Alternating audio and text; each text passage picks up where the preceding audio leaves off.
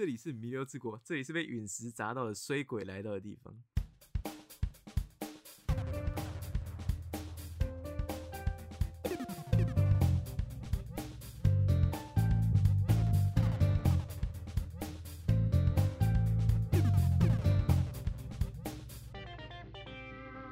我其实很喜欢这部作品的结局。第一个原因是因为 Alice 啊，我们刚刚讲她是对人生彷徨，然后不想要继续活下去，她觉得人生没有意义的。那她来这边之后，经历了她的挚友时光，然后还遇到女主角，然后重新找到人生意义，然后中间还在那边放水流啊。她不是有一段不想玩游戏嘛，然后跟女主角这边，他好几次在那边喊说不想玩游戏了，后来觉得说不行，我一定要玩。你知道，就是我看他这样反反复复的心理状态，有时候看了会觉得有点烦。就是你不要玩，你就坚持，你就不要玩，你不要突然又回心转意说还是玩一下好了。对，但是这也是我刚刚说我自己这边喜欢他的原因啊，因为他特别的像是一般人优柔寡断啊，他特别像是真实人物啦，就是。在里面，比如说杀人魔这种角色，大老板这种角色，我们平常不会遇到。虽然大家心里都会，可能都会想说，哦，这种坏的很鲜明的角色，比较个性，在漫画里比较突出。但是反观 Alice， 她就是一个跟我们一样，很会嘴的人啊，就是嘴巴很会讲啊，然后玩游戏的时候玩赢了就在那边得意的人。但是她其实心里脆弱的不得了，然后动不动就想放弃这样子。可是经过这场游戏之后。他整个结束之后出去的 Alice 啊，结局是这样，结局很特别。结局的时候特别安排了一个桥段是，有好像是过了一年吧，就整个意外过了一年之后，在街上有个街访，就是有记者问说，在就是这个大灾害啊，就是陨石的大灾害之后，想要问问东京市的市民，你们觉得人生是什么？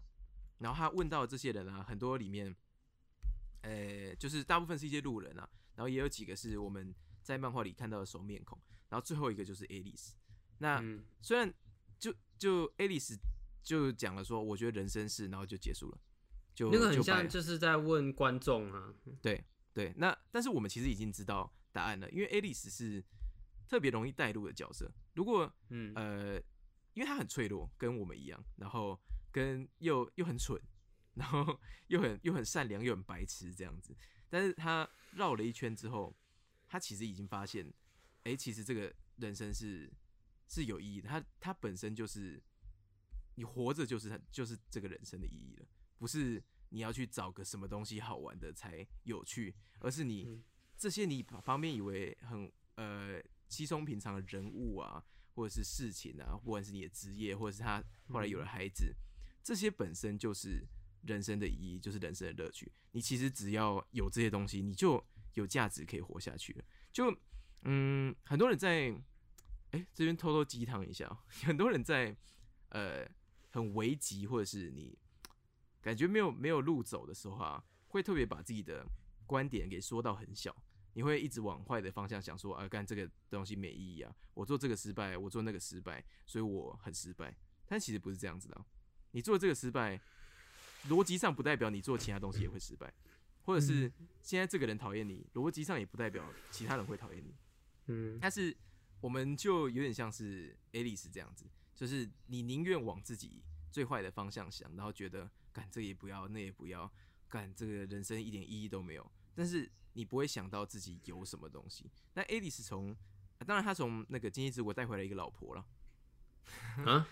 他们最后在一起了吗？他们最后在一起了。是哦。哦，你没看 retry 哦，我没看 retry 哦，这边反正那个 retry 是 retry 是经济之国的第3部作品。那第一部就是这个，就是经济之国的历史。然后第2部是由这个老师，我忘记这个老师叫什么名字。这个老师做他叫什么？就是监督之类的吗？然后是给别人画的，就是弥留之路的爱丽丝。然后最近这个老师又自己回来画。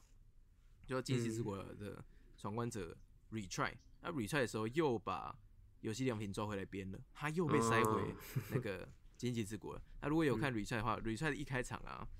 就有先讲到他跟宇佐奇是结婚了哦，对，然后有小朋友了。好，反正你刚刚一讲，我后来我刚刚稍微我整理一下，应该就是反正这整场这整趟旅程应该到最后就是这个结局，就是有希他是处于一个看开的状态啦，他本来觉得他的人生就是一场失败就对了。我觉得他有里面有很多回忆片都会一直带到他小时候啊，就是在讲说你就是他很早的时候就是他的母亲就过世了，然后他其实是感觉不到他的那个他爸爸就来自他爸爸的父爱的啦，然后他后来他的人生就一直都是这样浑浑噩噩的过去的。我记得他好像回忆片的时候有带到这个样子，然后他其实到后面的故事的时候，像其实刚刚前面有讲说，就是在他同伴死之后，他好像是背负着他同伴的命，然后要继续去破这些关，但是、他有一直把一句话挂在嘴边说，他想要找出这个世界的答案的秘密，对、对对。可是这个答案其实。该怎么讲啊？其实找这个答案就是，他好像有冠冕堂比较像是就是想要为他的那个死去的那些同伴就是讨一个公道了。对，但其实那个就是最后红心 Q 而已啊。对，红心 Q 其实有讲说，其实你只是在为你自己的人生找一个，就是找一个借口而已。他想要找一个就是。让你自己有动力活下去的借口啦。但是红心 Q 跟他讲了一句话啦，其实这部作品里面其实有很多的地方我看的是会哇哦，然后我觉得还有一点感动啊。他跟他说没有答案，也仅仅是众多答案中的一种。对，就是因为他有问，就是他当他打赢了红心 Q 之后，然后他就问说，那你知道？你讲打赢，然后配上红心 Q 那个游戏，特别蠢啊！当他破关了之后，他问红心 Q 就是这个弥留之国的答案到底是什么？然后，红心 Q 看起来就像是最后的一个大魔王，对，他是我、啊，对对对，没有，后面还有一个 Joker 啊，好，这个先不讲，对对对，然后他就是。他会用就是他会比那种很恶趣味的，就是玩弄很多玩家的心理状态。反正他就是他看似像个大魔王啊，很像是那种就是无所不知，就是像有些啊，很多玩家都把他当做一个无所不知的人。可是像就是被放在这种地位的人，他也对这个弥留之国是没有答案的。他也是找不到这个答案的，就是大家都是在处于这个找答案的这个过程啊。但是大家都好像要找一个就这个也算是一个习惯吧，我觉得算是大家被训练出来，就是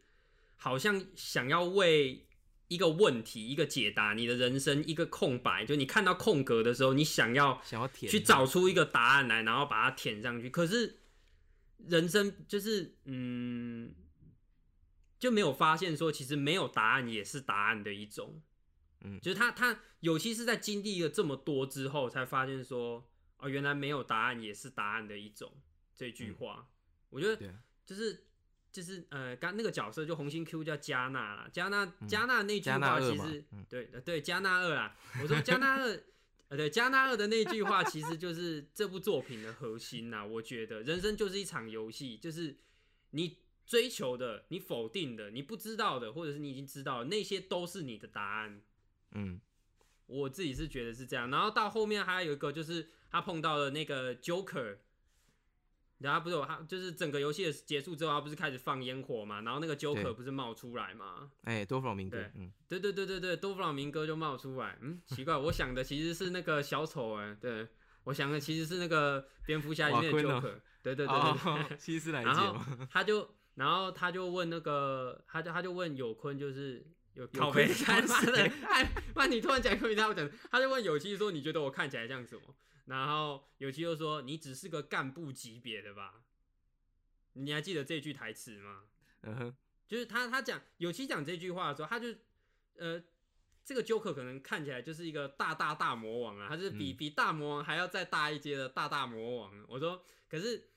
有七到后来已经是处于看开的状态，他已经跳脱了寻找答案的这一个轮回里面了。他这句话就是象征了他心态的一个转变。你也只是个干部级别的吧，我从你这边应该也问不出什么，我也不再对这个答案我也不再对人生的答案或者是很多事情的真相有一个执着了。嗯，因为这个，反正他就是好像也是加纳后来跟他讲的，他说我现在告诉你的这个答案，其实也会跟随着时间，然后你后来的遭遇而有所不同。嗯，所以其实那个答案也并不是唯一的。对，那当然，作者并没有，很聪明，因为如果作者大可以停在红心 Q 最后给他的这些答案们，因为红心 Q 给他的好几个方案，是有些因为他又喝了药嘛，所以有些又觉得哎，这个好像是真的，那个也好像是真的，他大可以停在这里，可他最后给了我们一个确切的答案，而且这个答案普通到不能再普通了。嗯，对，但是却让我们回去着重在有机良品在过程中的收获，而不是他没有真的找到一个真正的答案。然后一直到后来，其实也有很多东西是没办法解释，比如说他们为什么那个梅氏一个弥留之国的系统会这么完整，然后是不是真的有什么外星人什么操控，他没有给我们一个确切的答案。嗯，但是他着重于有希呢到最后得到了什么，然后他领悟了什么这样子，然后也让我们知道哦，这就是我上次跟你讲的啊，就是这部作品啊，作为一个生存游戏类的作品，它正向的不能再正向啊，我真的是非常正向，它真的是很生存游戏耶。他在跟你讲说，就是因为观众如果看影集的话，影集比较着重的部分在于我想活下去，然后因为我的伙伴死了，他们把希望都托付给我，他们把生命都托付给我。他让他应该说是讲这些玩家的求生意志。然后，可是漫画就是人头牌的部分呢、啊，就人头牌之前是在讲我想活着，人头牌之后是在问你是为了什么活着？对啊，你为什么要活着？对，我觉得还就真的是在讲生存啊，对啊，讲得很透彻哎、欸，而且。这是我平常不会在其他生存游戏类的作品，比如说前几年有一部作品叫做《诚如神之所说》，也有改那个真人电影，然后它漫画后面也烂了、啊。然后比如说有一个用手机游戏玩的叫做《虚拟游戏》哦，然后或者是大逃杀、啊。我以为你要说的是《枪弹辩驳》，《枪弹辩驳》我没有看，我不知道。然后或者是什么田口雅之的生存游戏。然后杠子啊，杀戮都市这种生存游戏类的，其实他们都有自己的优点，但是着重在我为什么要活着的这点做的最好的，其实我觉得就是《经济之国爱丽丝》这部作品。那它在游戏的设计方面呢，有没有比其他游戏屌？我其实觉得没有。那它在人物塑造上面有没有比较屌？我其实也觉得没有。对啊，那画风啊、画技上面啊，其实也你不会说它是最出色的，但是至少在我看过的。生存游戏、斗智游戏的范围内，这部在讲这个核心价值啊，是讲的最得我心的啦。对啊，我是很喜欢这部作品，就是特别是如果你不是想要看一个血肉模糊啊，或者是勾心斗角啊，然后你看到人家脸部扭曲演绎才爽的那种人的话，如果你是想要看一部其实他是会教你一些东西的作品的话，这部还是蛮好的选择。虽然我不知道真人影集到最后会不会有这么强的效果啦，但至少漫画的这个效果是，冲击感是很重的，对啊。我觉得他角色塑造啊还不错啦，我觉得俊太郎还不错，俊太郎很吸引人啊。对，俊太郎是一个有点，也不算也算傲娇吗？他就是我行我素啊，他是我行我素，可是他。他我看着他，就他的几场主要的游戏都是在特别篇里面呢、啊。对，像他是那种，他在玩游戏的时候都是非常冷静的，然后冷静到就是旁人都会觉得不可思议的，就是你明明已经陷入了非常危险的境地了，然后可是你却还是面不改色的。他就是玩到后来的时候。就是读者才会发现说，哦，没有，他其实早就生无可恋了。对，他是不想活的，他是不想活，应该说是他也不知道活着的意义到底是什么。他里面有一句台词我还蛮喜欢的，是他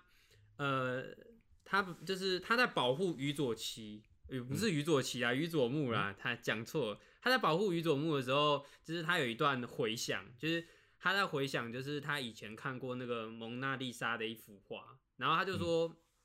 他就说，其实有人好像说蒙娜丽莎其实是那个达文西自己扮成女生对的自画像，然后他就配了一句台词，他说任何人都希望能看到自己。他是这段话是最能代表就是俊太郎这个角色的一段独白啊，就是他不知道活着的意义，然后也对就生无可恋，然后所以他会做的就只有就是一直算是那种藐视其他人啊，然后觉得其他人都很愚蠢，然后来显示出就是我觉得好像有种想证明自己的感觉啦，对我来讲，但他是在跟那个我觉得他你不是喜欢那个他跟那个方块 K 的那一场吗？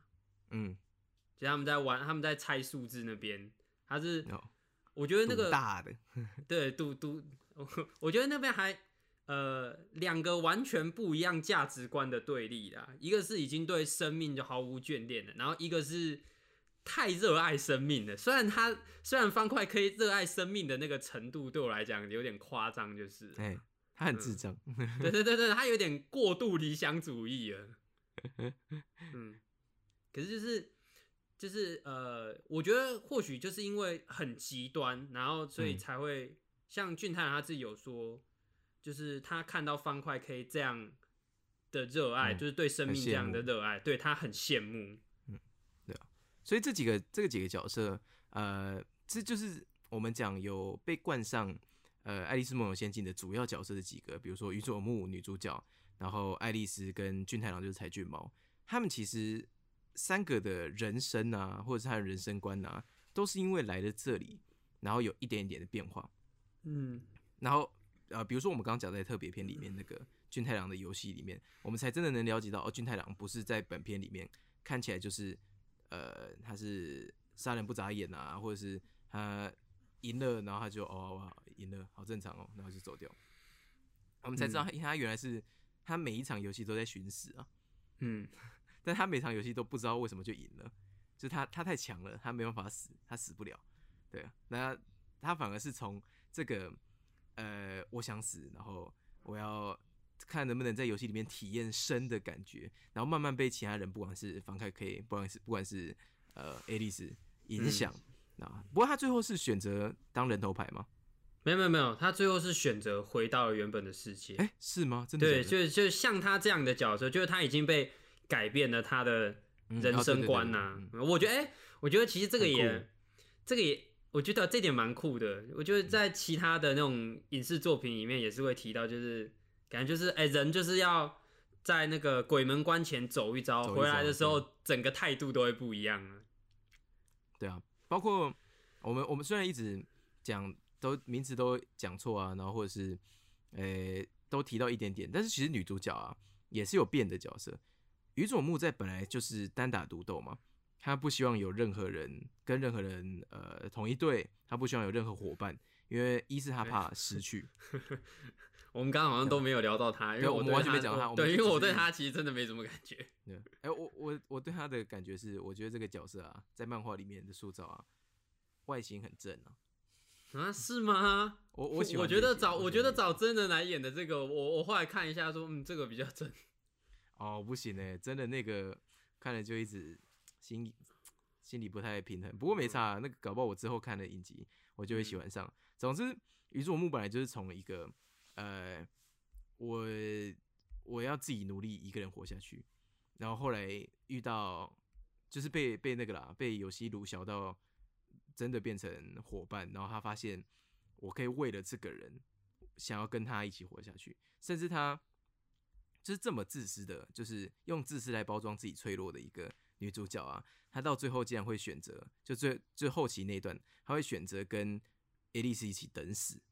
就只是因为，既然我的生命是因为Alice才有意义的，既然我的所有生命的追求都在这个人身上，那如果她死了的话，我就其实也不用，也没差了，所以反而是她绕了一圈，然后找到她。活下去的动力就是 Alice。那当然，后来 Alice 等死的时候，他就等死，然后 Alice 又跑去玩游戏，他当然就跟着跑去玩游戏了。所以那也是一个我觉得是很有趣的转换啦。那当然，那也会让这个女主角从本来的那个傲娇的样子啊，然后变成那种贤妻良母型的一个转变啦，也是可能观众会蛮吃的，至少我蛮吃的，因为外形又漂亮嘛。但是很明显的Wilson不吃，可恶。我不吃，而且我觉得那个画风，我觉得应该很，它不是那种美型画风啊。哎，不是美型，对，是运动风，对，运动风。套一句我上次讲，我觉得蛮硬派的，我觉得很像那种很，我后来发现啊，你好像我稍微推测，我不知道有没有猜对啦，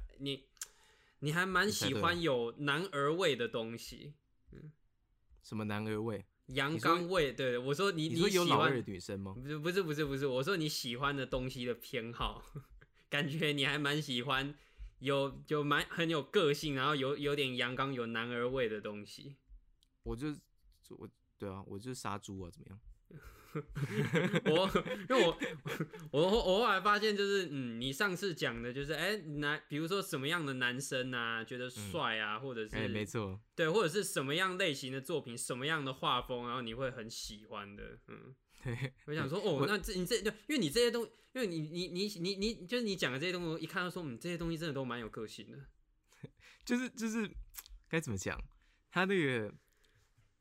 不知道听众听这么久了，知不知道我看漫画的偏好？我有一个很喜欢，因为 Wilson 应该比较知道 ，Wilson 跟我聊过比较多东西。我对我会喜欢的男性角色，跟我对会喜欢的女性角色的看法，跟大部分人应该都不太一样。就是可能大部分的，比如说喜欢炭治郎或是善逸这种帅的啊，招式帅的啊什么之类的，在《鬼灭之刃》里面啊是不存在这样的角色。我喜欢肌肉大叔啊。对，就是那个，因为那个《鬼灭之刃》还太子供像，我们现在就不讲子供像的话，那种美型的，我感觉你也没有到，太特别偏爱，你喜欢那种很 man 的东西。比如说那个，我们举个例子啊，美型的代表那个影子篮球员够美型了吧？就所有人都很美型，连火神我都吃不下去哦。火神已经是里面最不美型，然后。最壮、最高、最壮的那个，我还是觉得他是洋炮。虽然这样讲可能会惹到很多人，但是那个我只是我觉得而已啦。我觉得那个就没有、啊、你没有让我觉得帅啊，你不帅啊。我觉得对啊，那个个人喜好的问题啊。对啊。那当然，那个《经济之国》里面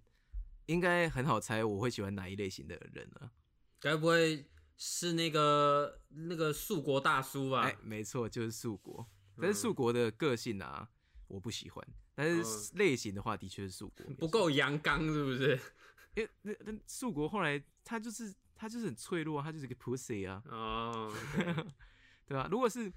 素国的造型跟茂克的个性的话，那他的那个角色就会很完美了。对我来说就很完美，所以我还有一个角色是我超级，这你应该也猜得到，因为我刚刚有特别提过这场游戏。我提了这场游戏，就是因为我就是只是觉得那个角色很有亮点。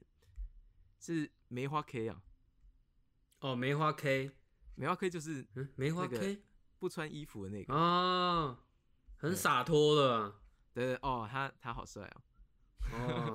他那个他的思路之简单单纯哦，虽然时间有点长，鲁夫型角色，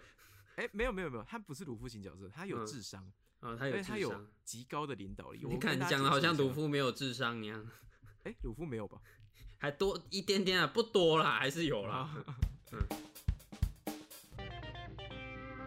跟大家简述一下梅花 K 到底在玩什么。梅花 K 其实这场游戏很简单，就是比分数，然后两队各有4个人还5个人，然后总共有1万分，对，5个嘛。然后这1万分你可以自由分配给看大家几分这样子。然后怎么样比呢？就是。各有一根柱子是你们的阵地，然后你如果摸到这根柱子呢，你就会加1万分。好，然后最后就是比分数，然后你也可以在中间，如果遇到对手的话呢，你就可以跟他比分数，就是你们接触对方就会比分数。那比较高的那个人就能抢对方的分数嘛，就能把对方的分数抢走，这样子。因为抢个500分呢、啊？对，就只抢个500分。然后现场也会散落一些小道具啊什么之类的，可以让你稍微逆转一下局势。那 Alice 他们呢、啊，就整队啊就想了很久，然后想说啊该怎么办该怎么办，我们要比如说宇佐木是运动型的，然后很利落，所以我们给他多一点分数，然后谁谁谁是怎样怎样怎样。然后他们分完之后啊，他们就哦好，那谁要出去，谁要固守阵地。哦，我刚忘记讲，如果你在阵地啊，你摸着自己的柱子啊，你会变无限分，也就是你在手背自己的柱子的时候是无敌的，你只要手摸着柱子就好了。对，然后他们就安排了这样子，然后就想说，哎，谁去当前锋啊，谁去打游击啊，什么之类的，谁要守阵地啊？哎，没有，一开始的时候看到对方完全不是这样搞的。对，这就是梅花 K 很酷的地方，是梅花 K 总共有4个队友，然后他们5个是已经是非常信任对方的人了，所以梅花 K 的队伍是这样分配分数的，直接除以5，10000直接除以5，所有人都是2000分。那所有人呢也不管，5个人全部冲到对方的阵地里面去碰对方的那根柱子。比如说对方只有一个人防守的话，那他们里面呢有一个人会被干掉嘛？那被干掉就被干掉，然后我们其他人都多拿10000分，那其他4个人就会变无敌的状态。然后果然如他们预测，他们就牺牲了一个人，然后让所有人都变成那个12000分的，基本上是无敌了。他们去摸到谁都会赢的状态，他们只要没事不要去乱摸人家在柱子上的人就好了。那还后来 Alice 他们赢了，但是 Alice 是用一个蛮齁烂的招啦，对吧？他是真的蛮齁烂的，对啊，蛮齁烂的一个 bug。但是我特别想讲这个游戏，是因为他特别塑造了梅花 K 是一个已经让他的部下们，就是他这些朋友们，因为他把他部下们视为对等，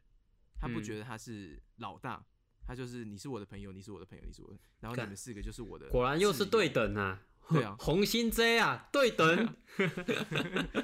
对等。那他有一个，他的人格魅力强到你其实是愿意为这个团体，不是为了梅花 K， 是愿意为了这个团体牺牲。就是任何人，这5个人里面谁牺牲，就算是梅花 K 自己牺牲，其他人都可以接受，然后牺牲的那人也毫无怨言。这就是那5个人的特殊的信任感。然后尤其梅花 K 又是出主意的那个，然后又是讲话的那个，所以然后还有加上他的造型，然后他的行事的风格，就我是觉得哦，怎么那么帅啊！虽然我是不会在大街上裸体啦，但是那种有着自己的原则，然后又很得民心的那种角色，我就对啊，然后就最后那场啊是唯一一场我帮敌人加油的。哦，是啊，然后我好希望那个有希一碰，然后有希就死掉这样。好，可以，不想看梅花 K 死，然后我想看梅花 K 回到原本世界，没办法，他没有活下来，可恶。没有梅花 K 可能活下来，他也不会回到原本的世界。对，他还继续，但是其实没有，一定要有人把他干掉啊，不然也没有人可以回到原本的世界。没错啊，其实很神奇啊，因为梅花 K 这种个性的人，他每次为什么不回去啊？每次为什么在这边搞人？我觉得。他不是适合搞人的角色啊，对啊，我觉得留下来的应该都是不想要回去面对他们人生可能目前就是他们原本的那个世界，目前他们不想要面对他们原本的人生啊，或者是觉得在这边比较可以维持他们的理想啊，或者是就是他们已经习惯了这样的地方了，我觉得啦，对啊，总之就对啊，蛮酷的啊，这部作品我没有看真人影集，所以在漫画的部分啊，我是很推荐的。然后后面的2部，都还在连载中，所以就先不跟大家说些什么，因为它的起头不太吸引人啊。就是尤其把 Alice 抓回来编这件事情啊，我是不太赞同的。啊，你是不太赞同的？对啊，我们就看这个老师怎么表演嘛。然后如果表演的够好的话。还可以再把宇佐木也抓回来编啊，请开始你的表演，那就全部都抓回来编吧。对啊，连俊太郎都抓回来编，然后里面人头牌就真的是留下来那些人这样子。对，老角色大集合。对啊，那影集的部分呢？你觉得就是有要推荐大家看吗？哦，很推，我觉得啦，就是大制作影集已经很久没有啦，所以我觉得值得一看啊。有、我前面刚刚推对，我前面刚刚推过了。动作跟特效上都很出色嘛，我觉得很出色。而且就是他没有在拖戏的，没有拖得很严重，是他有把持住一个原则，是一集，因为这个作品吸引大家看的最一开始的点可能是那些游戏嘛，所以他有把握住一集一个游戏。不多不少，不用多不用少，一集一个游戏，有一个核心，有一个主轴啦，在跑啦。对，我觉得，然后这样，然后那个节奏，就是每一集的节奏这样就很稳的，然后就值得看啦，我觉得。了解。OK， 好，那其实就都是推荐啦，然后也好像也没什么必要给分数。如果大家喜欢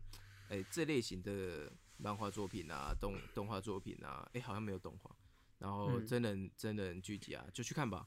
然后这部真的很不错，然后这个类型啊，你看得多吗？这个类型，你说解谜吗？生存游戏类的啊，因为解谜很多种。生存游戏哦，可是生存游戏好像就有时候要跟解谜就是合在一起啊。当然，它可能是解谜下面的小条目吧。刚刚我们聊到其中一个东西，枪弹辩驳，我有看过啊。枪弹辩驳也有一点推理成分在啦。我有看啊，枪弹辩驳里面就有一个梗啊，他们每一个角色就是出来的时候，他都会说啊，他是超高效级的不良少年，超高效级的不良什么不良妹什么什么不知道，什么超高效级的普通人，超高效级的什么什么，对。RT 很常讲啊 ，RT 很常就是开这个玩笑的梗啊，它是一个超高效级的什么什么的，它就是从那个枪弹辩驳里面来的。然后还有一个在那个以前在《宝岛少年》上面连载过的，后来不知道为什么被腰斩了，我其实还蛮喜欢的一部作品，叫做《异能迷境》。哦，我真的没听过耶。哦，《异能迷境》《异能迷境》也是蛮悬的，他在讲说。哦，我刚刚只在想说会不会时间爆掉，没关系，不管了，我都已经开了一个头，我就要把它讲完。我说《异能迷境》就是在讲，也是在讲那种很玄，就是某一天就是主角醒来的时候，发现跟其他几个同学就是在学校里面醒来，然后他们出不去，然后好像就是被刻意的就是锁在这个学校里面，然后他们必须要去破解一些关卡，然后到最后才可以出去的故事啊。可是。异能迷境是他有把一些超能力融合在这个作品里面，就是他赋予的，里面好像十个角色，9个还是10个角色，每个角色都有一项超能力，然后他们必须要你的能力跟我的能力结合起来，就是那种共同合作、团队合作，然后才可以破关啊。他是把解谜跟超能力，对，解谜跟超能力合在一起，而且他的超能力不是拿来战斗的超能力，比如说。比如说有一个人可以让，就是类似像让东西变透明，比如说那个他拿着一个照片，然后可是照片里面背景有一个东西，可是被照片里面的人挡住了，然后他可以用他的能力让这个人变透明消失，然后就可以看到那个照片背后的东西啊，就看到那个照片背景里面的东西。然后还有一个人的能力是他只要。手去碰某个东西，然后那个东西的大小就会变，那个东西的体积就会那个数字就会冒出来，然后它可以把那个数字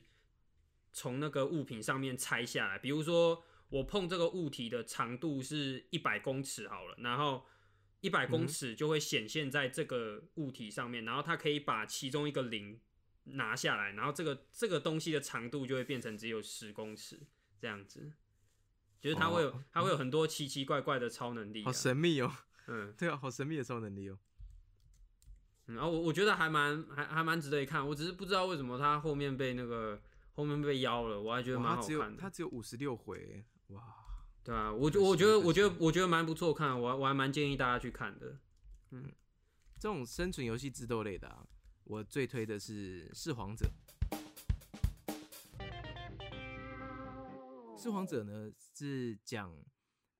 赌博的，它是赌博加生存游戏类的，因为它每次赌一赌都变死亡游戏啊。他就讲说有一个有一个大财团叫赌狼，那赌狼呢是一个特别组织，他们会负责赌狼就会有很多会员，然后这些会员就是大老板啊、大企业家啊，或者是有头有脸的人物，他们有时候会赌上一个很大的东西，比如说我赌上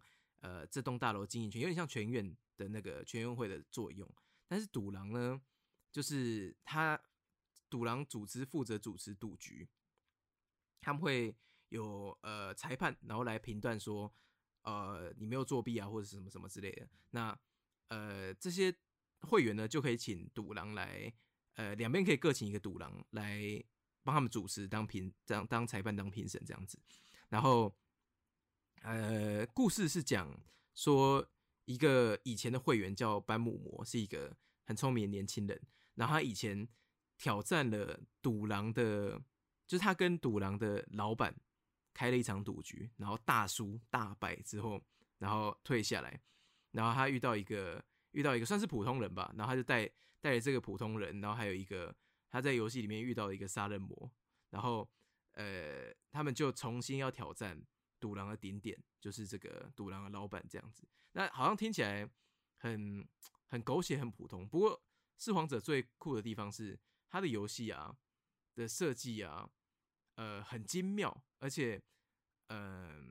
噬皇者就是班木魔啦，就是主角班木魔的策略啊是绝对的有道理的，就是他跟我看过任何死亡游戏的道理性质啊层面差很多，他是绝对压倒性的有道理。然后还有他每次在那边演啊，他的演技啊，然后他的骗术啊，因为他班木魔就是主打他是骗徒嘛，他是最强骗徒这样子，所以他的那个骗术啊，其实是我在很多心理作品、那个策略作品、悬疑作品里面是看不到这么高明的骗术的。然后还有另外一个最吸引人的地方是，噬皇者的一半的篇幅在智斗，另外一半的篇幅全部在武打。因为他武打非常非常的漂亮，非常非常的完整。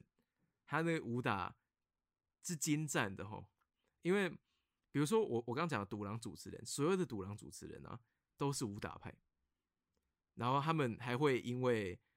他们赌狼主持人是有编号的，从1号开始排，0号1号排下来，然后数字越小的就表示他是越屌的主持人。然后他们也是这也是班木魔计划的一部分，因为他必须拥有一个适合的主持人才能跟他一起下课上，就是去挑战这个老板。所以他们就很多时候在智斗的同时啊，武打是一边进行的。然后武打这个作者是自己练武术的，然后他算是有很多武术的知识，然后还有他在人体的结构上面啊、分镜上面啊都很屌。然后而且刚刚 Wilson 有讲到的这部啊超 man， 就是他打中我最软的那一块啦。然后智斗很高分，然后武打也很高分，唯一要过的就是画风。然后画风一开始应该是很难吃的，但是然后又篇幅又超级长，然后很多智斗都是占了可能好几回的啦。但是如果大家看了很久智斗番，然后已经习惯这样的节奏，或者是你超级喜欢武打番，你喜欢全员阿修罗这种番的话，我觉得那个噬皇者啊是我在这个类型的顶点吧。应该好一段时间不会被动摇了。原来如此，很屌的一部作品，对啊，但是也是冷门到不能再冷门了，对啊，所以大家还是去看看《经济之国》就好了哈。放弃了，对啊，很好看啊。我其实一直就想推跟你啊，不过我觉得这个你应该也吃不太下去，因为它很长。你有习惯一次把漫画看完，所以这个看起来应该很累。看起来真的应该蛮累的。超累的，他这看起来，然后资讯量又大，字又多，对啊。我那个看了2个礼拜上班日吧，就是我那2个礼拜都是事情做一做，中午休息的时候拿起来看，然后晚上回家继续看，然后看，一直看了2个礼拜这样子。但是可以撑完这2个礼拜，就我以我的人格保证，它很好看啊，对啊。好，这跟其实也差不多了吧，我们都聊这么久了。对，我觉得我们这集就对这一趴其实聊爆长，爆长啊。然后我们剪掉刚刚一开始的25分钟，然后还是可以分成2集啊，所以我们这集应该会做成2集上传，然后会找一个比较适合的断点呢，让各位或者是刚好可以防雷的地方啦。那希望大家会喜欢这样子。然后其实我们今天还有另外一个主题哦。啊，对。对啊，不过我们因为这么长，所以我们现在就先休息一下吧。OK。对啊，好，那待会见，拜拜。